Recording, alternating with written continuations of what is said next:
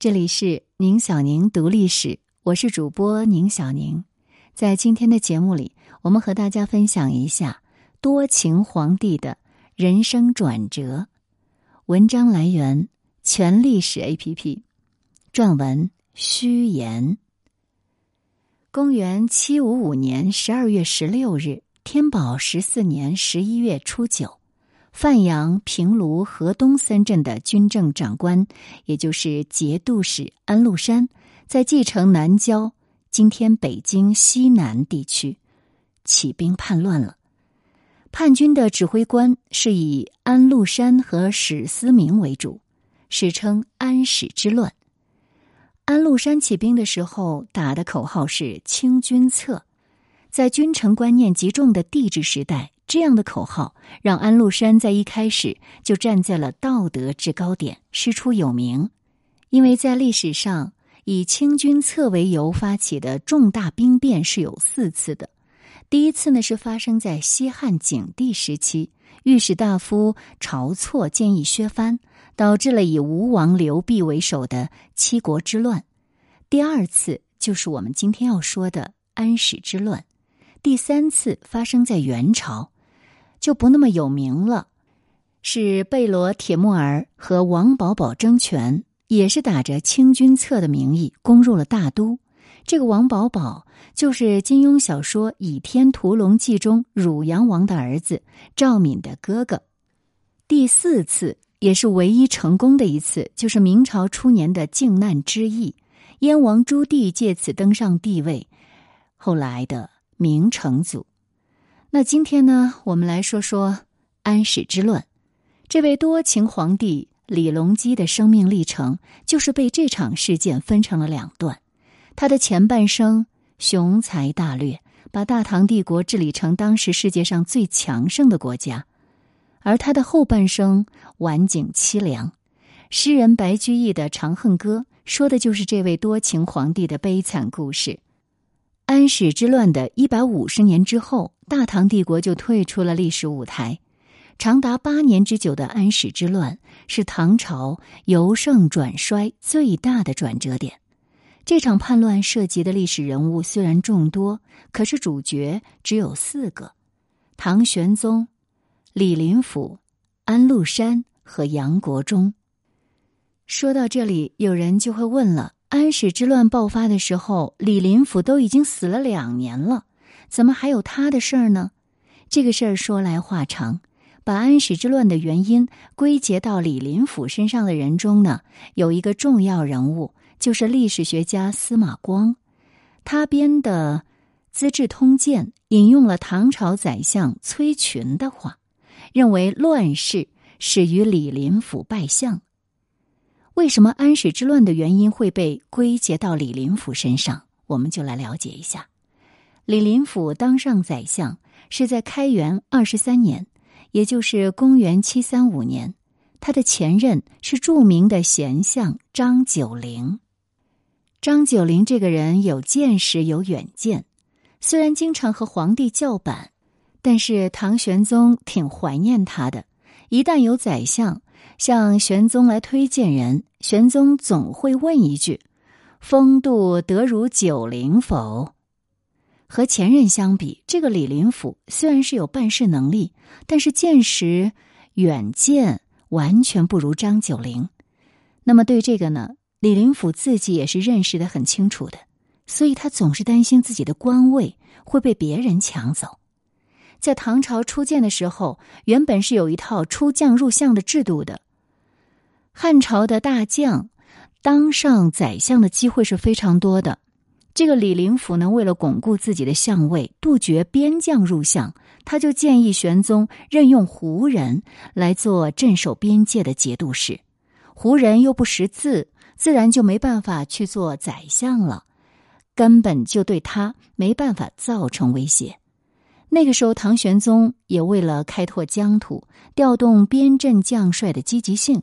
对于这样会引发军事重心由内地转向边疆的这样一个比较损的建议呢，他竟然准奏了。身为胡人的安禄山，于是就得以取得权力，进而独兼三大兵镇，掌握近二十万兵力，而当时的中央兵力又是多少呢？不到八万。也就是说，以安禄山的兵力，如果他起兵造反，那是分分钟的事情。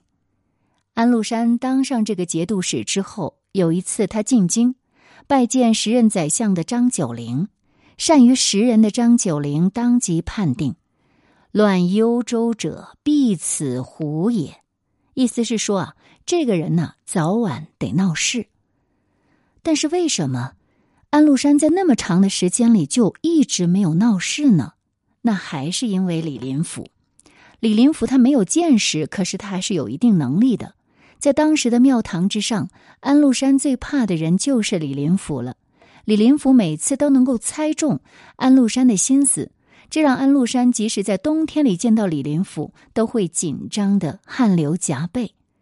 假如李林甫批评他两句，安禄山就会吓得大叫：“我死矣！”李林甫在宰相的位子上坐了十九年，安禄山就一直老老实实的。真正逼反安禄山的是李林甫的继任者杨国忠，安禄山清君侧卿的是谁呢？当然是杨国忠了。我们都知道杨国忠是谁，唐玄宗的宠妃杨玉环的族兄。光凭着皇亲国戚这个光环，就让杨国忠成了当时大唐帝国政坛上一颗闪耀的新星。起初，杨国忠这个新权贵和李林甫这个老权臣之间的关系还是不错的。可是后来，随着杨国忠的步步高升，这两个人的矛盾就出现了。历史有时候真的会重演。当时的李林甫为了当宰相，对前任张九龄是百般陷害。那现在他碰到了一个跟他一样的继任者，该怎么办？当然，有人就会问。唐玄宗不是一个雄才大略之主吗？他怎么会看不透这里面的猫腻呢？其实唐玄宗还是有他的考虑的。第一，对杨国忠他表现出信任的态度，就可以让自己的宠妃杨玉环很高兴。杨玉环一高兴了，反过来就可以让唐玄宗自己更高兴。第二呢，李林甫当宰相已经好多年了，越来越表现出专权的一面。当然需要有人来节制比较好，而且李林甫年事已高，也需要一个接班人。就这样呢，李林甫死后，杨国忠就当上了宰相。除此之外呢，他还身兼四十多个职位。安禄山本来是怕李林甫的，但是他是不怕杨国忠的，不但不怕，而且还有好几分都看不起他。这个呢，就让杨国忠非常的不爽。他就跑到唐玄宗那里去告状，这一次唐玄宗却没有相信杨国忠。于是呢，这个杨国忠就开始在人事安排上处处牵制安禄山。这下子安禄山就不干了，于是呢，就想要造反，然后还打了一个名头“清君侧”，要把这个奸臣杨国忠给除掉。安史之乱后来的结果，我们大家都知道。反叛呢，最后被平定了，而大唐也元气大伤。可是安史之乱的影响远不止于此，说它影响了整个中华历史的走向也不过分。我们简要的来说下这个问题呢，大概有四个方面。第一是自此之后，重文轻武成为中华帝国的传统。安史之乱最直接的结果就是藩镇割据。而藩镇割据呢，又导致了五代十国迭起。后来收拾了五代十国残局的宋太祖赵匡胤就有感于此，杯酒释兵权，就开启了文官治国的模式了。第二是疆域变化。安史之乱之前，唐王朝在西边与中东波斯对抗，风生水起；在北部，整个蒙古高原都在唐王朝的辐射之下。但是安史之乱之后，不但安西四镇沦落，就连陇右之地也失陷于吐蕃，汉文明对于中亚的影响消失殆尽。直到一千年后的大清乾隆年间，才有兵力重新踏上当年唐朝将领曾经为之奋斗过的土地。第三，包容性降低，中原政权越来越自我封闭，安史之乱被打上胡族作乱的印记，从而就产生了对外族的一些排斥情节。汉唐以来形成的兼容并蓄的盛大气象，自此就不再有了，与世界的联系也越来越少。第四个方面的影响就是经济重心南移。安史之乱将北方的经济基础破坏殆尽，唐朝开始越来越依赖江淮地区的经济支撑，从而相应的就调整了经济政策，最终呢导致中国经济重心进一步南移，而且出现不可逆转的趋势，南方就越来越成为汉文明的寄居之地了。安史之乱的故事说到这里，这位多情皇帝的人生转折。也说到这里，其实呢，这还是一个有点复杂的故事。不过这其中呢蕴含的道理还是蛮简单的。第一，一个人的道德调门越高，背后就越可能包藏个人私心。第二，一件事情对另一件事情产生影响，往往需要一段时间才能够显现出来。第三，系统的运转一旦出现内耗。就会对系统本身产生极大的杀伤力。《资治通鉴》呢，对这一段历史是怎么看的呢？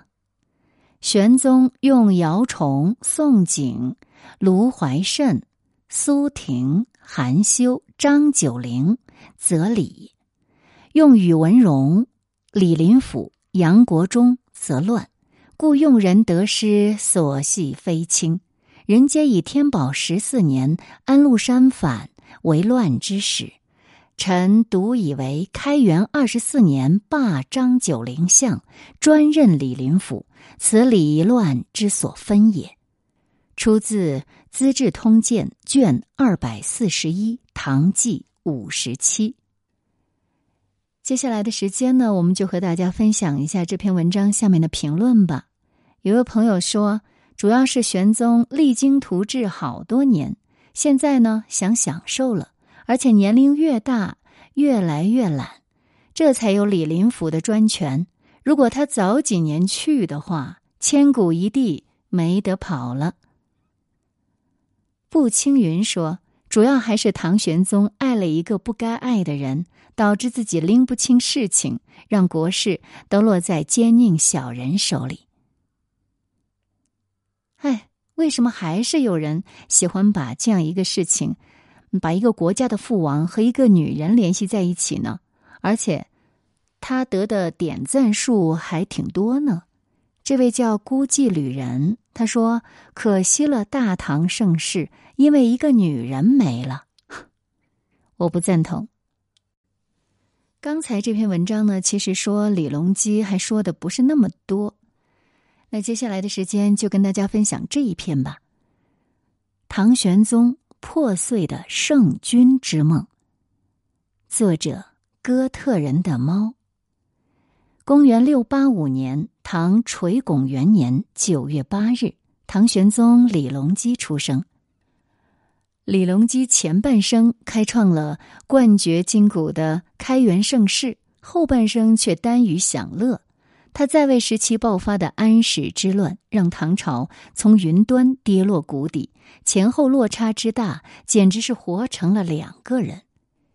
前半生辉煌，后半生堕落的统治者，不止李隆基一个。梁武帝萧衍，他将南朝的文治武功推向巅峰，后来代政当了和尚，结果身死国灭。乾隆帝早年也曾励精图治，晚年为了满足自己不断膨胀的欲望，盘剥天下，给儿子留下一个千疮百孔的帝国。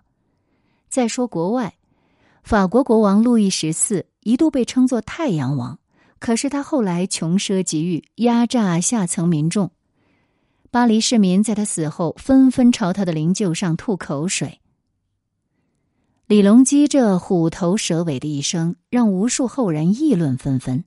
他的盛世是怎样开始，又因何结束？那么他到底是英主还是昏君呢？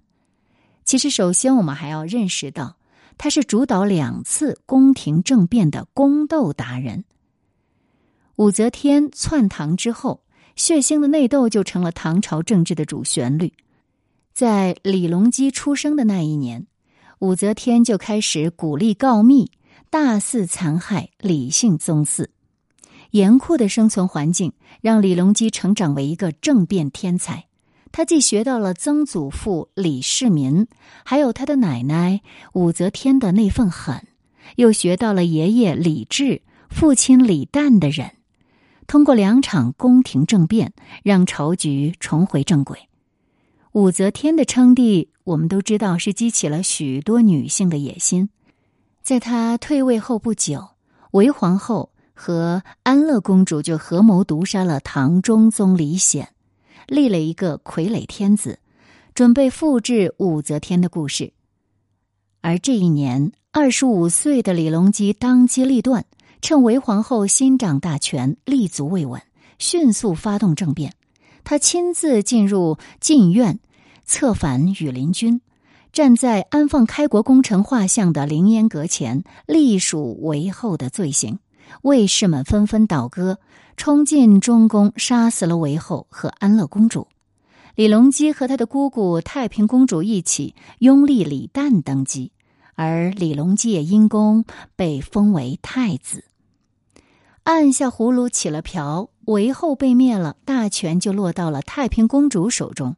他控制了朝中官员的选拔权，一度要求李旦废掉太子。李隆基隐忍了两年，在李旦将皇位禅让给自己之后，果断出击，发动先天政变，逼死了太平公主，彻底驱散了笼罩在大唐帝国上空的乌云。那第二呢？李隆基是开创封建时代最强盛世的大唐救世主。李隆基即位的时候，天下已经乱成一锅粥了。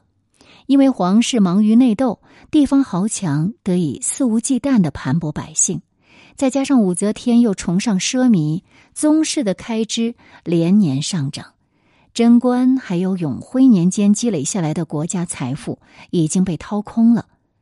为了扫清弊政，玄宗以姚崇、宋璟为相，整顿吏治，规定今后的衣冠服饰都不许使用珍珠，违者要打一百棍。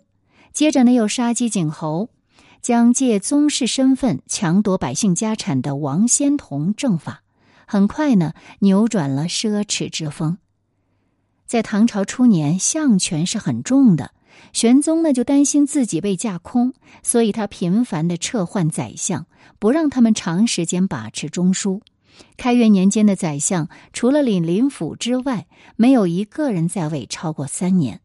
难能可贵的是。玄宗虽然是比较猜忌大臣，但是该交给宰相处理的重大事项，他是从不干涉的。宦官高力士曾经进言，不能够让姚崇一个人决定选官用人，而玄宗却说，这本来就是宰相的分内之事，没什么好管的。当时的他，用人的眼光非常毒辣。玄宗一朝宰相更迭，虽然像走马灯一样，但是名相辈出。姚崇、宋璟下去了，继任的张悦、张九龄依然是锐意进取，这就开创了开元盛世。可以说，经历了二十五年的奋斗，玄宗认为自己的功绩已经空前绝后了，于是呢，就把年号改为天宝，意思是大唐帝国物华天宝。这当然不是他自吹自擂。当时的洛阳官仓的粮食多到因为吃不完而没变了，风调雨顺的时候，连普通百姓家里都能够储备三年的口粮。天宝八年，唐朝的粮食人均保有量达到历朝之最，直到一九七六年，中国大规模种植杂交水稻之后才被超过，堪称封建时代的奇迹了。最后，李隆基是生性凉薄的多情天子。与开元天宝的盛世相比，李隆基更为后人所知的，恐怕还是他与杨贵妃的爱情悲剧。那个《长恨歌》当中情深意重的多情天子的形象呢，至今仍为人津津乐道。但是，纵观李隆基的这一辈子，人们很难把他和多情二字挂上钩，因为他待人非但不念旧情，反而极为凉薄。武则天时代，李姓宗祠是处处受限。李隆基身为郡王，过生日的时候，连汤都喝不上。是他的妻子王氏让父亲把上衣给当了，买了一斤面粉。这才让李隆基吃了顿面条，但是微贱时的相互扶持，没能够让李隆基对这位发妻产生什么情分。在李隆基即位之后，王皇后始终无子，李隆基就起了废后的心思。而在唐朝，皇后被废就意味着死。当时的王皇后哭着跪在李隆基面前，求他顾念旧情，放自己一条生路。李隆基一度动容，但最后呢，还是把王皇后给废黜了，而且在三个月后就把他给逼死了。但是这位李隆基，他的薄情寡恩，最终还是毁灭了自己。在安禄山起兵之后，洛阳守将封长清认为关内的士兵已经十几年都没拿过刀枪了，很难正面击败善战的叛军。他决定放弃洛阳，退守潼关。这个举动呢，激怒了李隆基。他坚信自己的军队依然是战无不胜的，他就认定这个封长清肯定是通敌反叛，于是下令将他处死。封长清被收监的时候，数万将士的鸣冤声响彻山谷。封长清对着长安的方向叩头，叩到流血，提笔写下谢死表。他恳请玄宗不要轻视叛军。他说自己即为失谏之臣，死作圣朝之鬼。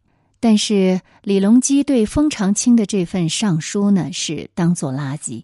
他逼潼关守将哥舒翰出战，导致唐军主力全军覆没，自己呢也被迫从长安出逃。逃亡的队伍行至马尾坡，晋军哗变，要求处决杨贵妃。这位多情的李隆基，为了保全帝王的威严，竟然命令高力士将自己心爱的女人活活勒死。他已经做不成皇帝了。晋军呢，在灵武就拥立太子李亨即位，尊李隆基为太上皇。这位李隆基，他这一辈子只知自爱，此刻才第一次尝到了被人抛弃的滋味。执掌最高权力四十四年，李隆基在他的圣君之梦中活得太久了，后人惋惜他的狂妄自负，让大唐盛世毁于一旦。可是两千多年的帝制时代里，又有谁能够逃得过权力这味毒药呢？